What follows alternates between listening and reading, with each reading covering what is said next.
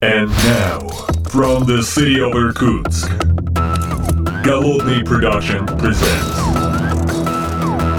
the Art of Programming Podcast. Unique, one of a kind, Siberian flavor in the world of IT.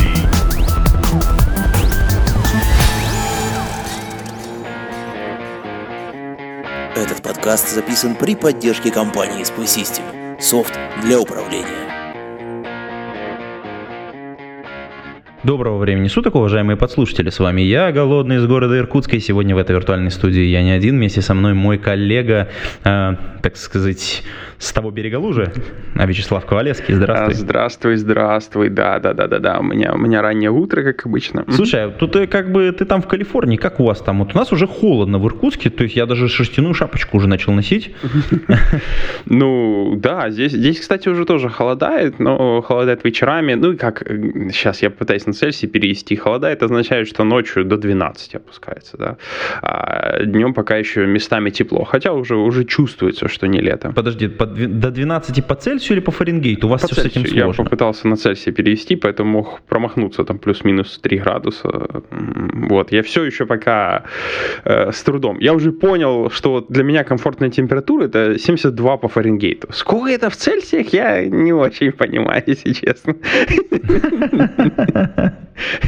Все понятно, все понятно.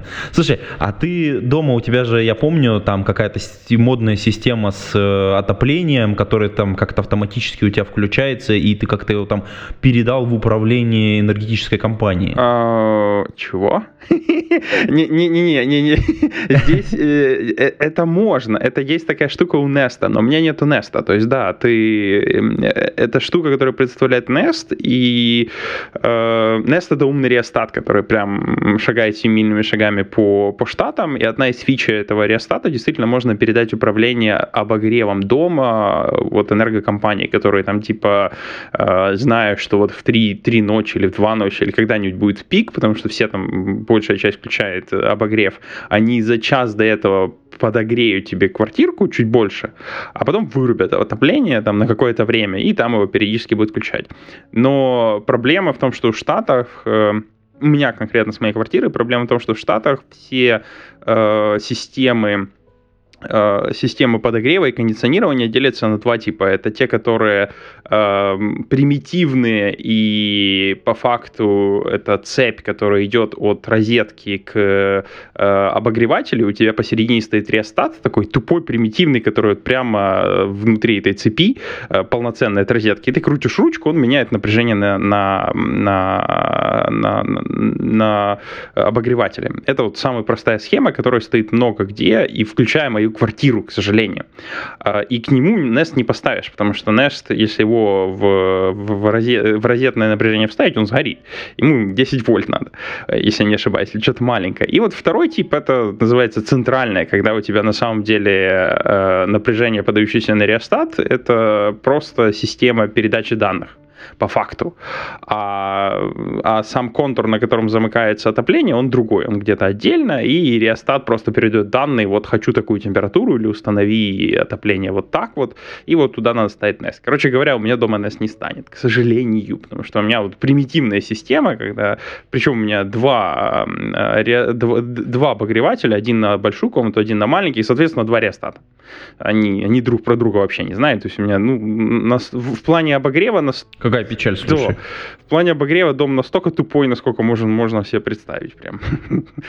Вот. Ну, а, за- Да, печаль, слушай, прям вообще. Но есть ужас. один стартап, который подает надежды, который говорит, что мы и для вас сделаем умный, умный, умный реостат. Э, Я так посматриваю на него, он еще пока не выпустил ничего, он только обещает. Ну, посмотрим, посмотрим.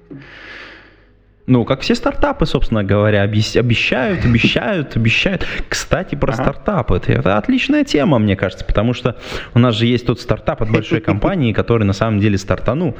Мы тут все обещали, говорили, намекивали, намекивали. В общем, в Яндексе вышло Яндекс Облако. Да, ты, кстати, его тоже еще не, нет, не, не трогал. Да, не пощупал, да. Я зарегаться зарегался, но мне еще пока не прислали. А, у них, знаешь, у них, вот я вот как, ну, как нормальный белый человек пошел на cloud.yandex.com, а там на всю страницу одна фотка дата-центра индексового, и все. то, есть, ну, то есть домен есть, он даже работает, но ты туда заходишь, там реально вот одна фоточка торчит. И так что если вы такой же, такой же валенок, ну что ж ты хотел, стартап, такой стартап. Э, то ходите на Яндекс.ру. Но, кстати, есть э, приватная информация о том, что они собираются выступать на всех ближайших технических конференциях, где только могут дотянуться. По-моему, на Хайлоде у них будет несколько там докладов. И вот было бы интересно на самом деле послушать мне, потому что, по, по, так сказать, они как бы пересекаются с моим профилем по работе. Очень интересно понять, как оно там все внутри устроено, что они там делают. Ну, помимо того, что просто посмотреть в руках, в руках подержать, это такой, э, когда русский Амазон. Да. Но я думаю, что надо, надо внутрь залезть и покупаться, и тогда будет интересно. Ну, конечно, нужно получить сначала аккаунты. Да, да, это прям проблема. Ну, кстати, к слову сказать, Яндекс спички ты Translate у них же, по-моему, уже был. То есть это они так подгребли сюда сбоку, потому что, ну, понятно, если уже есть клауд, то, то нужно, нужно встраивать э, в основной сервис. Э, мне, кстати, интересно, как они будут решать проблему. Вот у Google Cloud у них же очень смежные были проблемы. Там есть такие продукты, BigQuery, который старый, который еще до вообще бренда Google Cloud появился, и он стоял сбоку, вот где-то как Яндекс SpeechKit. И понятное дело, что UI пилили совершенно не в гайдлайнах клауда, который появился после, потому что гайдлайнов еще не было.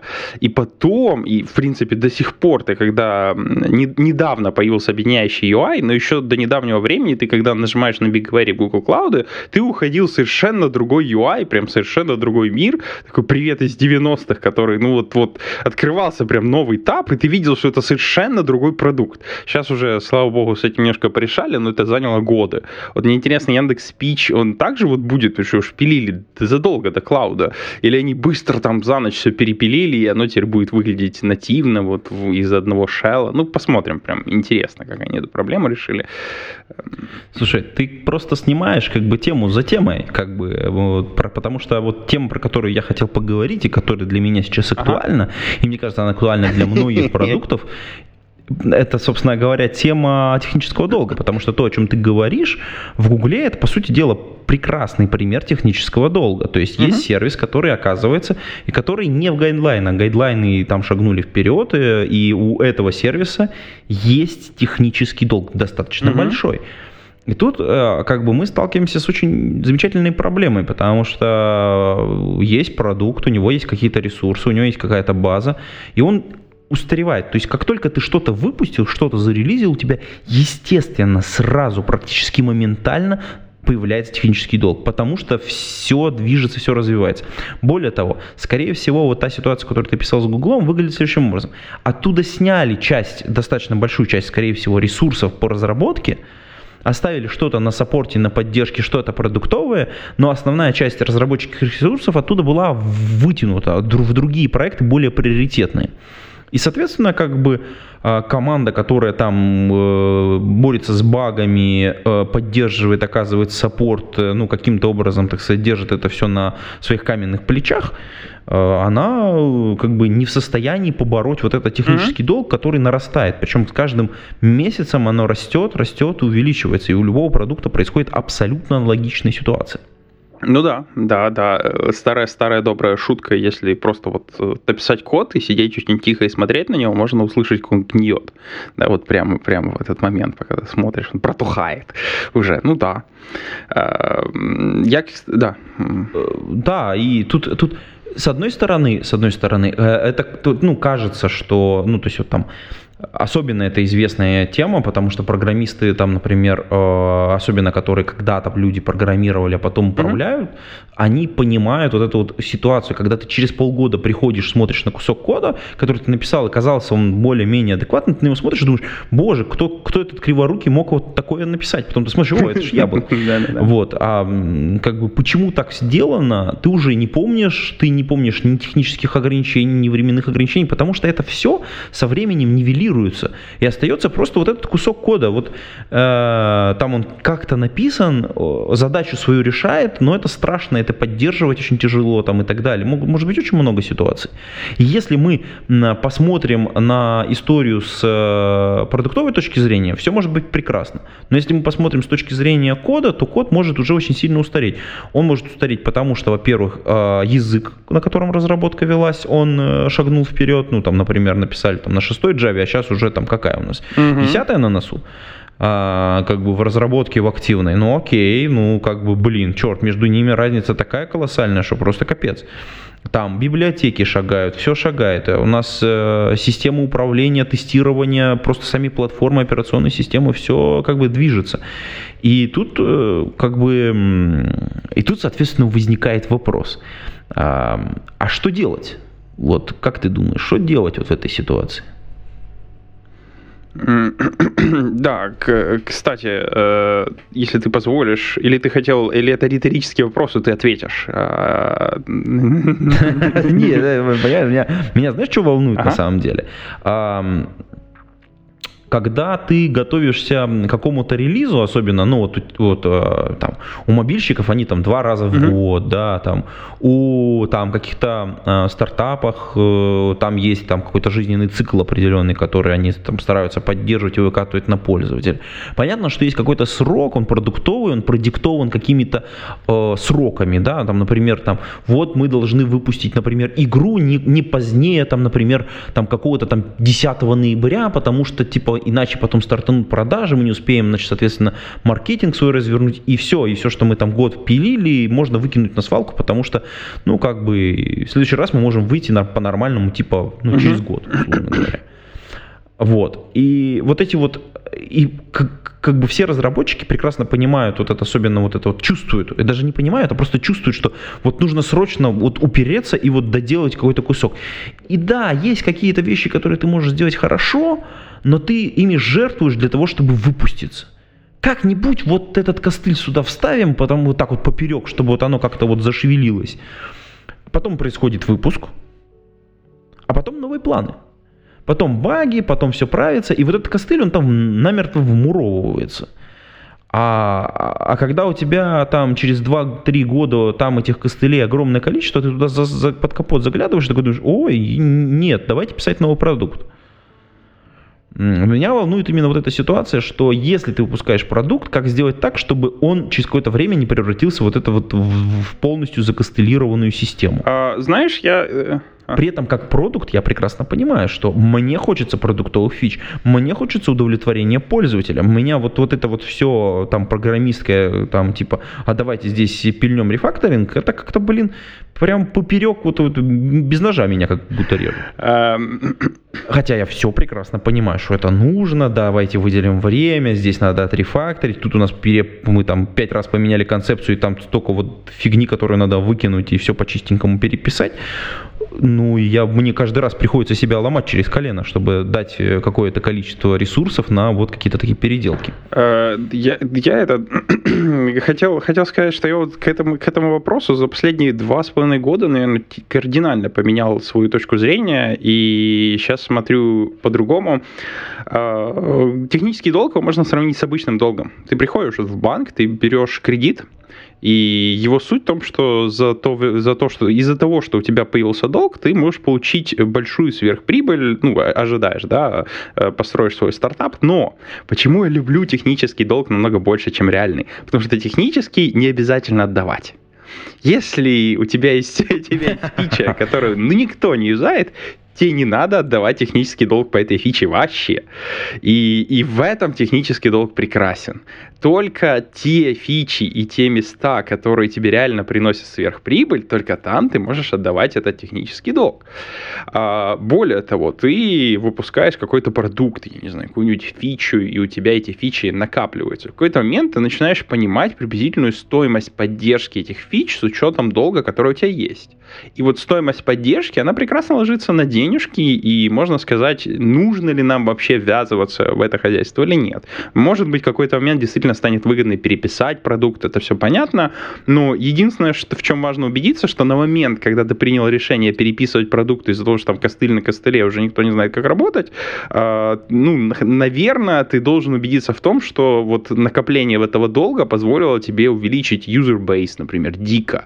И это имело смысл. Потому что если действительно смысл не имело, ну, может быть, не такой уж большой продукт, и, в принципе, давайте не будем новую версию выпускать. И как-то вот сейчас, когда особенно в команде приходит кто-то и говорит, а давайте мы вот там перепишем, я не знаю, наш пайплайн, который, который что-то делает, э, потому что у нас с ним проблема. Я обычно сажусь и спрашиваю, а какая конкретно наибольшая проблема сейчас? И говорит, вот, вот это у нас занимает время. Говорит, окей, то есть если мы ее пофиксим э, в процентном соотношении, сколько это ускорит? Оказывается, что там есть одна проблема, которая ускорит на 80%.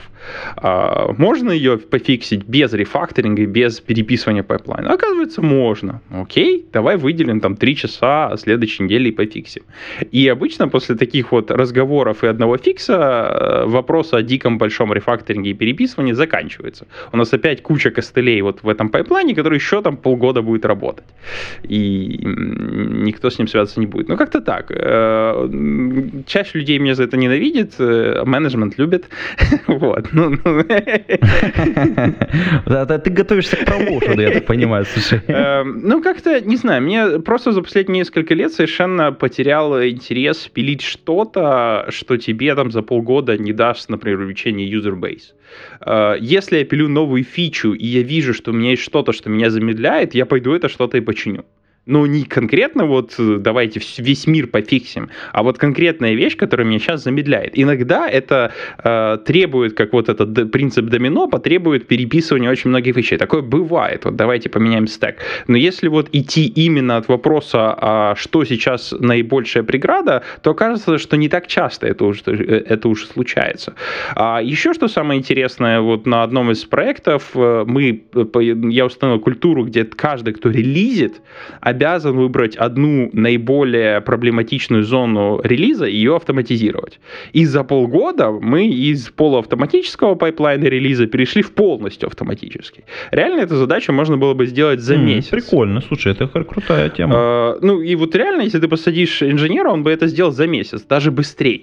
Но за этот месяц он бы там автоматизировал столько вещей, которые на самом деле нам трогать не пришлось. Просто потому что, ну вот оно не надо, да. Вот, вот где-то у нас до сих пор костыль, там по типу Docker вызывает Bash, который вызывает какой-то еще CLI, и он там что-то делает. И вот это все можно было бы красиво сделать через API, но оно работает. Ну, его никто и не переписал до сих пор. Ну вот Full Automation появился, который надежный, который не падает, ну, когда-то, может, упадет. Как-то так. Вот, вот такой подход мне больше импонирует, э, чем выделять отдельного человека. Угу. Ну, да, я понял твою позицию. Смотри, вот я сейчас накину еще. Тут есть, как бы, вот мне кажется, фундаментальная проблема, да.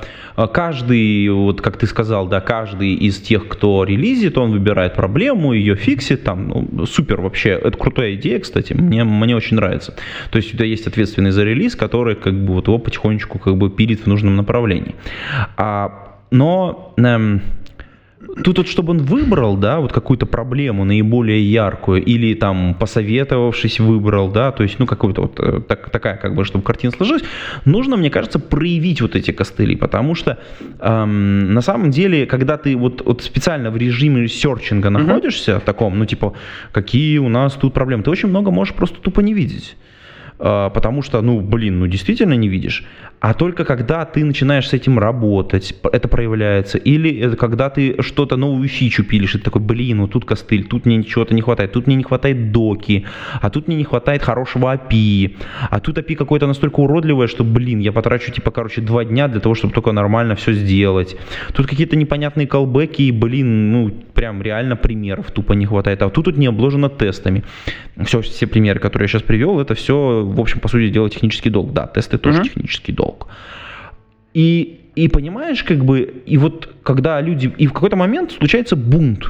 Типа, вот, у нас тут куча технического долга, давайте устроим специальный спринт по отдаче этого технического долга, как супружеского, да, типа, типа, когда ты отдашь супружеский долг, ну вот, типа, время наступило, два раза в год. А, ну, шутка, да, конечно. да, я тут, Потому что обычно 12 Поэтому раз в год, я, да, я к раз чему? месяц. Вот есть вот эта проблема, на мой взгляд, на мой взгляд, проблема проявления этого технического долга. Даже, даже не проявление, а вот видишь, как в банке, да, то есть в банк uh-huh. ты пришел, получил, классная аналогия, кстати, мне очень нравится, получил кредит, этот кредит где-то записан uh-huh. на тебя. То есть, что у тебя вот здесь, в этом конкретном банке, вот под такой-то процент у тебя есть uh-huh. долг.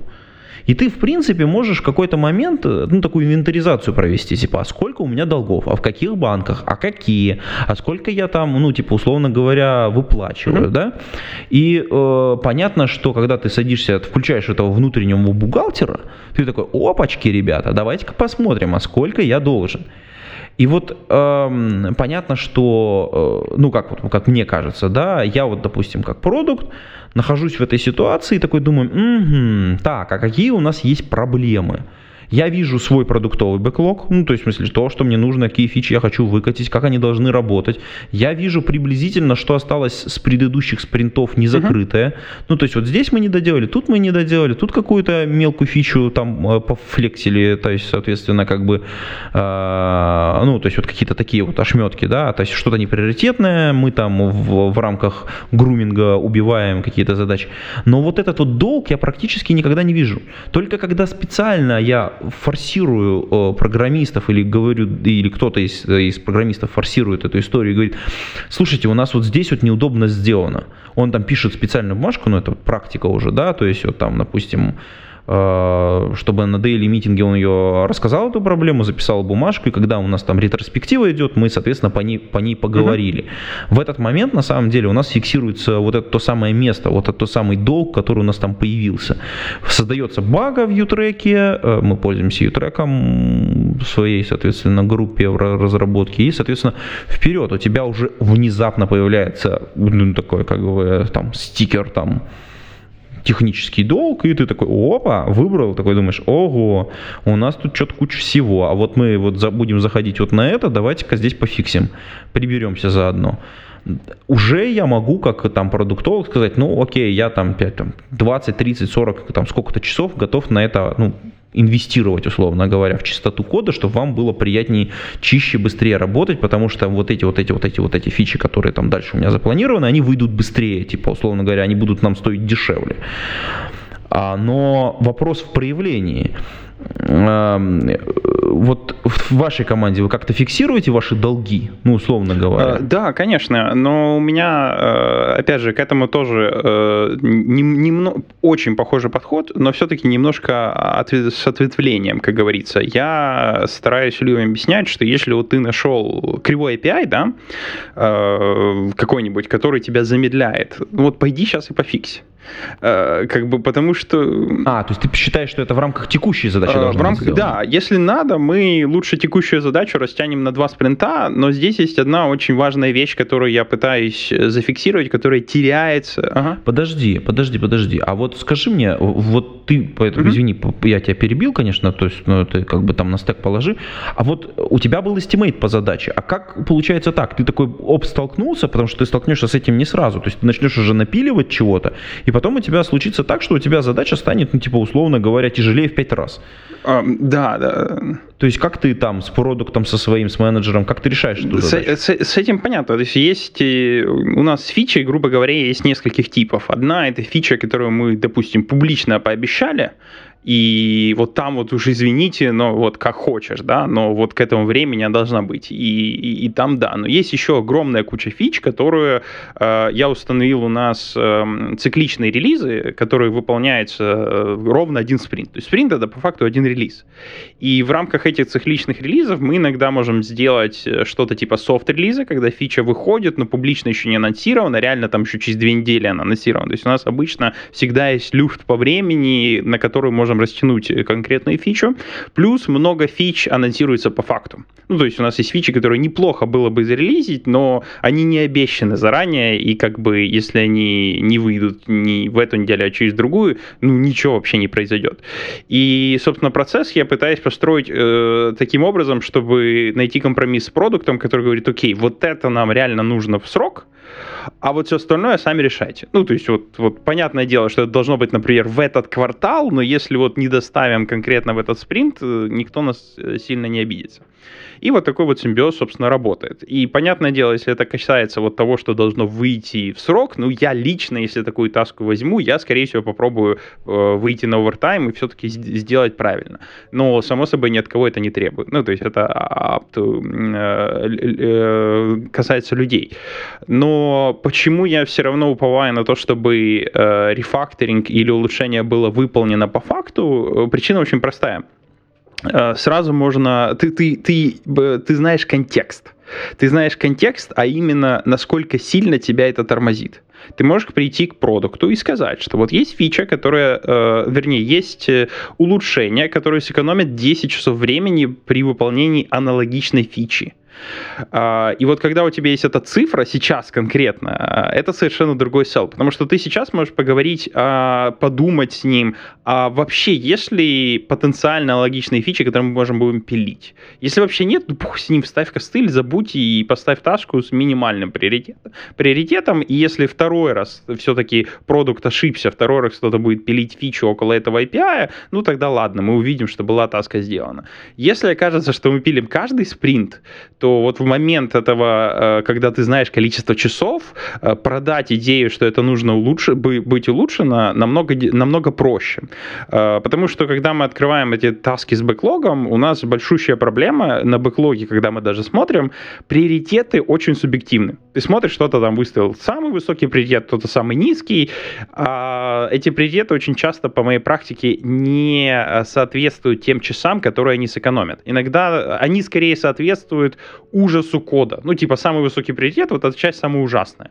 А реально, если мы эту часть пофиксим, насколько быстрее мы фичи будем выкатывать? Возможно, вообще не будем. Иногда я сталкиваюсь с тем, что проблема в том, что, да вот как ты очень хороший э, э, пример дал, корявый API, и новые девелоперы его не знают, потому что он корявый. Но если они его выучат, ну, то есть вот ты сядешь, полдня с ними проведешь, они дальше будут работать с такой же продуктивностью, как если бы API был не корявый. И прям вообще можно, можно не трогать и опять забыть. То есть, ну, вот как таковой проблемы особой нету. А, ну, вот поэтому... Угу. Подожди, вот давай здесь по, по, по, э, тоже опять угу. вклинюсь про корявый API. А он же корявый не потому, что, ну, в данном конкретном случае, как ты описал, он, он непонятный, угу. скорее всего, он complexity, он в смысле запутанный какой-то. То есть, скорее всего, в данном случае не хватает документации. Это и есть технический долг по этому угу. API. То есть API нормальный, если у них продуктивность при работе с ним достаточно хорошая. Он запутанный, и для этого нужна хорошая документация. И технический долг заключается не в том, что плохое API, а в том, что хреновая документация. Может быть, именно вот, вот отдав вот этот долг, ты повысишь, ну, там, скорость вхождения программиста, условно говоря, вот во владение этим куском кода. А, конечно, так это прям э, понятное дело. Извини, я, я просто, у меня есть некоторые вещи, которые установил на проекте, они мне кажутся вот само собой разумеющимся. То есть, когда приходит ко мне новый инженер, первое, что я делаю, говорю, даю доку по, какому-то, по какой-то вещи, говорю, пойди по этой доке, и все, где проблемы найдешь, пофикси. Это его первая задача. Ну вот, самая-самая первая. Вот он идет. Он, О, это круто, слушай, вообще прямо И я потом шлю мейл на всех, типа, вот, спасибо такому-то, такому-то, он вот столько-то фиксов у нас док и сделал, прям молодец и так далее. И таким образом у нас есть куча доков, которые э, те, кто уже давно на проекте, туда даже не заглядывают, поэтому, когда продукт развивается вперед, эти доки быстро э, протухают, а вот новички, которые приходят, они их фиксят, и они там более-менее живут себе, поддерживают. У нас там есть пару доков таких вот э, Слушай, очень крутая практика. Мне кажется, надо попробовать внедрить у себя тоже. Как бы здесь, может быть, сложно сходу будет, но там, мне кажется, есть высокие шансы поправить некоторые вещи. Очень крутая идея. Видишь, да. Э, будут колоться, плакать, но зато и доки поправят и выучат. Ну, это, знаешь, это похоже на самом деле на такое, на жесткое изнасилование. Извините, сало мы у вас отбираем, да? Так что ну, это... Смотря в каком состоянии у тебя доки. Если у тебя один титул только, на, пойди пофикс, да? Да, тут будет тяжело. Ой, боже. Да-да-да, первому человеку, который пишет документацию, будет очень тяжело, да, я согласен. Вот. Ну, как-то так, как-то так. Слушай, но с другой стороны, вот смотри, а чем тебе не нравится история с тем, чтобы вот э, видеть вот эти места и делать их видимыми с точки зрения, ну, тасок. То есть, э, как бы, какие минусы ты видишь, как бы, у истории, что, да, я бегу вперед, да, я там делаю, там, костыль вставляю, но я прям вот здесь знаю, что вот здесь я вставил костыль, и я зафиксировал, что вот здесь есть, ребята, костыль, аккуратно, короче, он стоит там на переделку приблизительно столько, потому что ты, вот сейчас ты понимаешь, сколько это стоит переделать, приблизительно ты можешь дать хороший достаточно estimate, потому что ты погружен в задачу, погружен в эту проблему. Ты прямо здесь сразу сделал багу, сделал им ей estimate и побежал дальше. То есть, как бы, и э, когда в следующий раз придет планирование, оно такое, типа, о, нам надо вот этот кусок трогать, давайте посмотрим, а там, короче, у нас вокруг этого всего там куча костылей. Так, нам могут вот эти, вот эти, вот эти, вот, мы можем пофиксить в рамках нашего временного бюджета. Окей, побежали. Почему вот такой, ну, что ты видишь, какие минусы у вот этого мы, подхода? Мы, на самом деле делаем точно, точно так же, если ты по факту не зафиксил, вот реально ты бежишь, бежишь, у тебя таска, которая должна быть на пятницу, сейчас, сейчас среда, э, ты должен быть код комплит к обеду четверга, и ты ставишь таску, вот такой-то estimate, вот здесь проблема, и бежишь дальше. И мы периодически смотрим в этот бэклог и добавляем таски. Но э, единственный минус, вот ровно то, что я э, в прошлый раз упомянул, если ты, э, предположим, спринт в пятницу закончился, ты в среду создал таску, если она не пойдет в следующий спринт, через 2, 3, 4 спринта, так через месяца полтора, ты реально уже не будешь понимать, насколько на самом деле она осложняет тебе жизнь вот, вот в конкретном контексте твоих новых фич, которые ты пилишь через пару месяцев. Такой смотришь, ну хорошо. Ага. Слушай, ну здесь в этом, мне кажется, очень хорошая история, что есть проводится ретроспектива. И там, допустим, продукт может быть приглашен на эту ретроспективу. Там у нас есть ну, то есть владельцы, так сказать, продукта, там, проекты, там, еще кто-то, то есть какой-то менеджмент регулярно. Ребята, мы вот, да, мы сделали, мы зарелизились, мы все смогли, но у нас есть uh-huh. ряд проблем. И нам будут в следующем, дальше в будущем мешать вот это, вот это, вот это, вот это, вот это. Вы можете это учесть, чтобы мы там в следующий раз были более эффективны. При планировании мы готовы на себя взять обязательства, сделать и поправить, и вот здесь, вот здесь, вот здесь, вот здесь.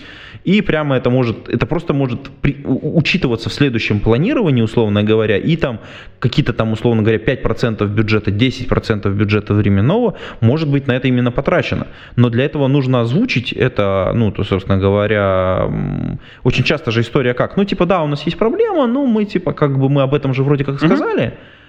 и, типа, и все, и забыли. А если ты сделал багу, а потом пригласил специально чувака, которому ты сказал, смотри, смотри, вот эта вот херня, мы на нее наступили уже один раз, мы на нее еще раз наступим, но тогда мы будем не знать, где ее исправить. Сейчас мы знаем, где это исправить, и мы приблизительно представляем, как это, сколько это будет стоить. Стоить будет вот столько. Ты как считаешь? Там, можешь ты выделить на это кусок времени или нет? То есть здесь в данном случае проявление вот этой истории случается, и ты такой типа, и человек, который отвечает за деньги, потому что как программист, он за деньги вроде как uh-huh. не отвечает. А бизнес, он, в общем, четко понимает. Он в этот вопрос задаст, как бы в этот момент задаст вопрос. Смотрите, вот у нас там по планам вот такие-то фичи насколько вот этот вот косяк будет мешать нам их достигать и, соответственно, ну, показывать какой-то хороший, классный результат. Насколько это сдвинет наши сроки, сколько это нам стоить будет в деньгах. Люди сразу быстро такие типа, о, в деньгах это будет стоить вот столько, ну, во времени, условно говоря, да. Потому что есть вещи, на которые действительно надо тупо ну, забить. Да. Ну, типа, ну да, есть косяк. Мы все знаем про то, что там есть косяк, но типа он не приоритетный, никогда мы там больше там сделаем действительно руками и все, и побежали дальше. Или мы к этому вернемся, вот к этому куску кода, но вернемся там через полгода. Да блин, ну конечно никто не будет сейчас тратить деньги на то, чтобы через полгода, может быть, может быть, я подчеркиваю, вернуться к этому куску кода. Да. Ну, нет. Мы на самом деле очень-очень об одном и том же. Ты по факту, если, если формализовать, говоришь, что это нужно принести над ретроспективу в конце спринта, и само собой PM купится и поставит этот следующий спринт. И это правда. Просто я к тому, что если ты не пофиксил сейчас, приносишь на ретроспективу, у тебя вот хоть ты не крути, но шансы, что она не попадет в следующий спринт, уже, уже выше, чем, чем вот ты уже не зафиксил сейчас. О, это правда, И да. у тебя, опять же, как ты не крути, часть тасок, которые тоже важны, уйдут в бэклог и не будут сделаны еще полмесяца, или месяц, или два. И вот эти таски через два месяца очень трудно эстимейтить. У тебя, ты можешь уже забыть, у тебя девелопер, который это выпилил, ушел в другую команду, и ты смотришь такой, ей стоит приоритет 3 там, из пяти. А, это, это, это вообще что? Или там приоритет один из пяти? Это самый ужасный код или больше всего? Ну, это чистить, мне кажется, надо. Это Мгм. вот, вот это такая история, потому что это, это груминг.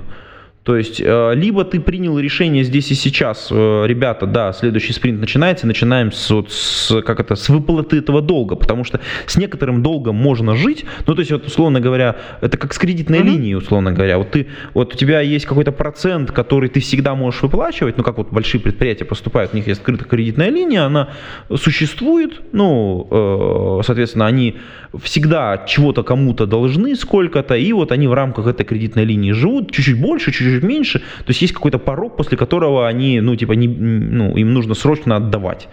И, а где-то можно перехватиться. И мне кажется, вот здесь та же самая история. Здесь, ну, как бы, вот у тебя накопились долги. Ты понимаешь, что вот это надо выплатить, иначе будет плохо. А вот этим можно еще Мгм. пожить.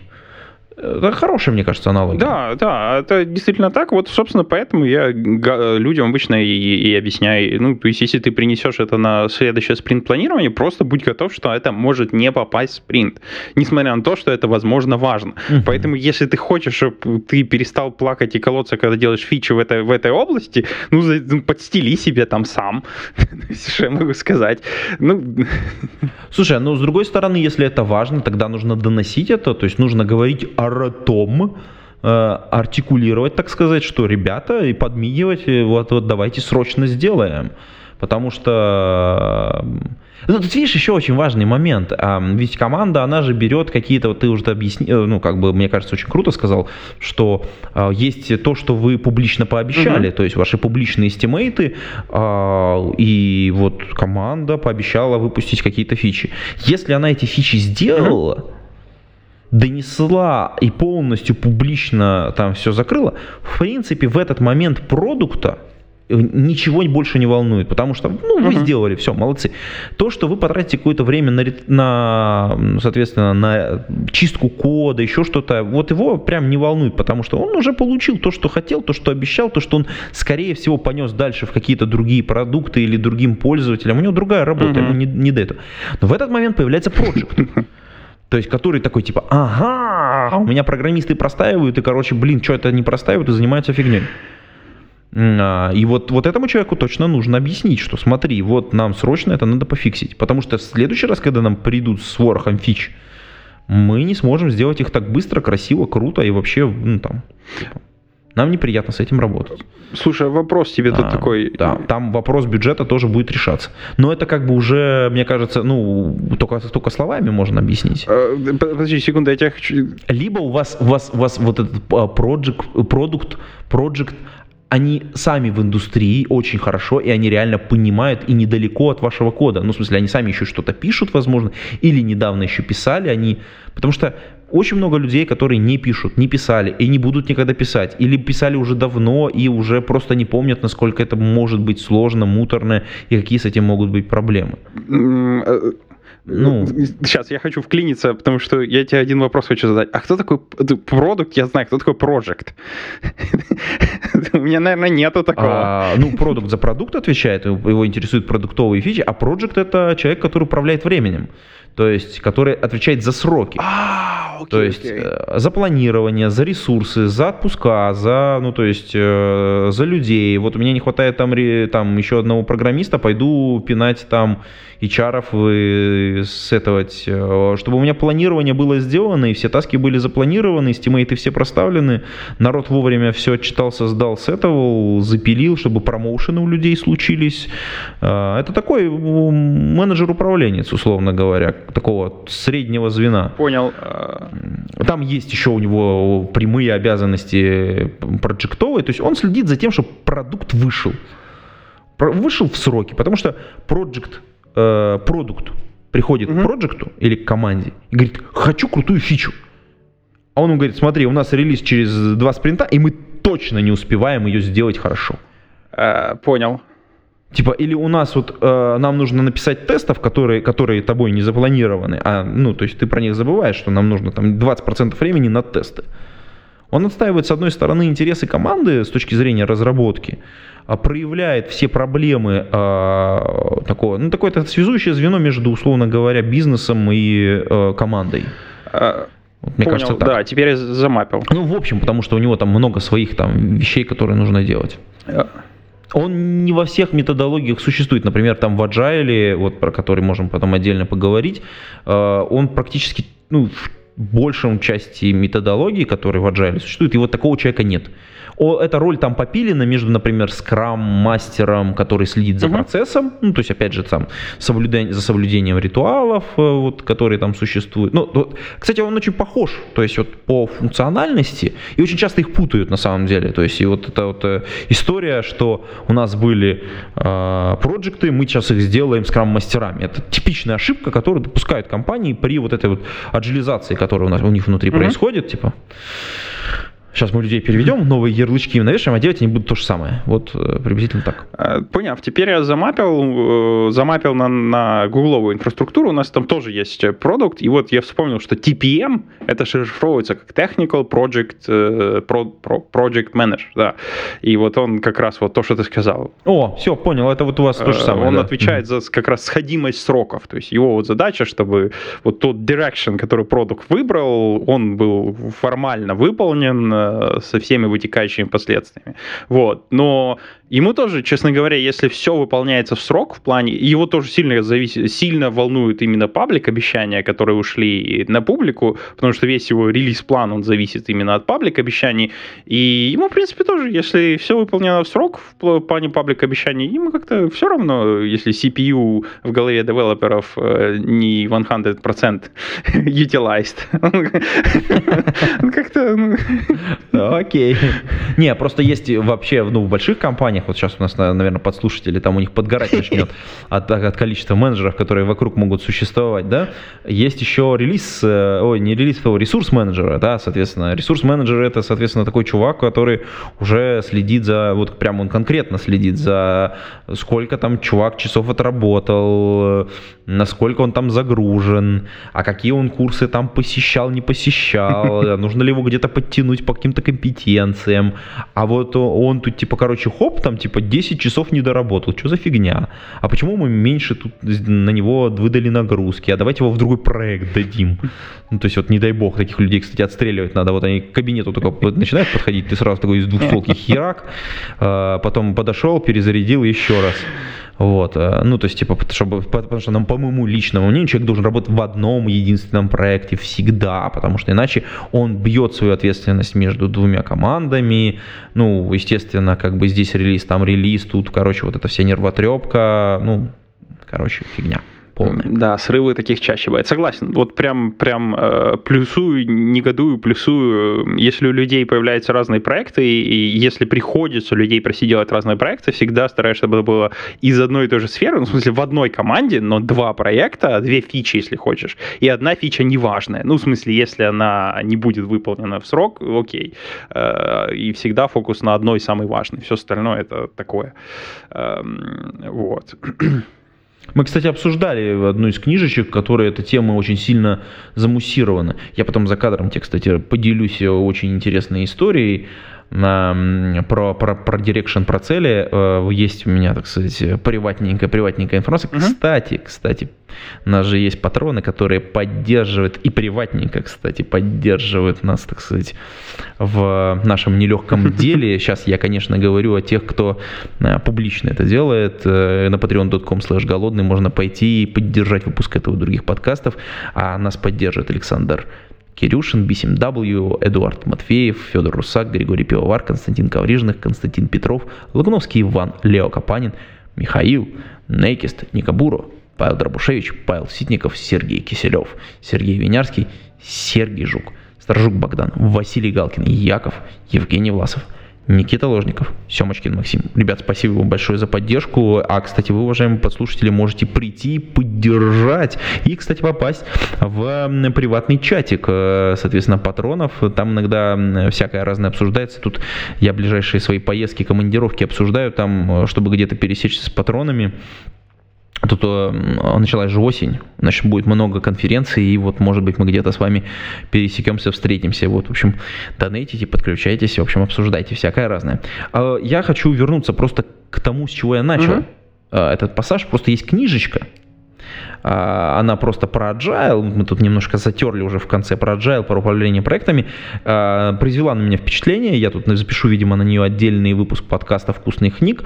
А, Книжечка называется «Канбан. Альтернативный путь в agile». А, Дэвид Андерсон закусила меня, там есть пара очень таких моментов, а, немножко не то чтобы странных, но есть очень прикольные интересные с точки зрения приоритетов и управления очередей, управления людей, отдачу того самого технического долга. А, В некотором смысле надо понимать, что, ну, соответственно, канбан это один из способов управления, по большому счету. Э, ну, точнее, даже один из инструментов, там, закидают шапками, господи. Вот, но про это отдельно можно поговорить будет. А, Окей, это звучит интересно. Я прям... э, ну, Ладно, я уже потом э, в шоу-нотках э, посмотрю название книги. Я не успел нагуглить, ты ее сказал. Канбан – альтернативный путь в agile. Правильно я услышал или нет? Да-да-да-да-да. Дэвид Андерсон. эм, по-английски оно так и... Ну, почти так. Они там, понимаешь, когда на Ну да. русский переводят, они там типа... э, Дэвид Андерсон по-английски называется Kanban, а второе название Salesful Evolutionary Change for Your Technology Business. О, отвратительный английский язык сейчас всех передернуть должно было. Эм, Окей, э, окей, э, на стек поставил, записал. Я, кстати, слушай, из того, что ты сказал, извиняюсь, чуть- чуть-чуть возвращаясь к прошлой теме, а как в чатик попасть-то специальный для патронов? Так это легко для, для патронов. Не, конечно, я тебя добав- добавлю.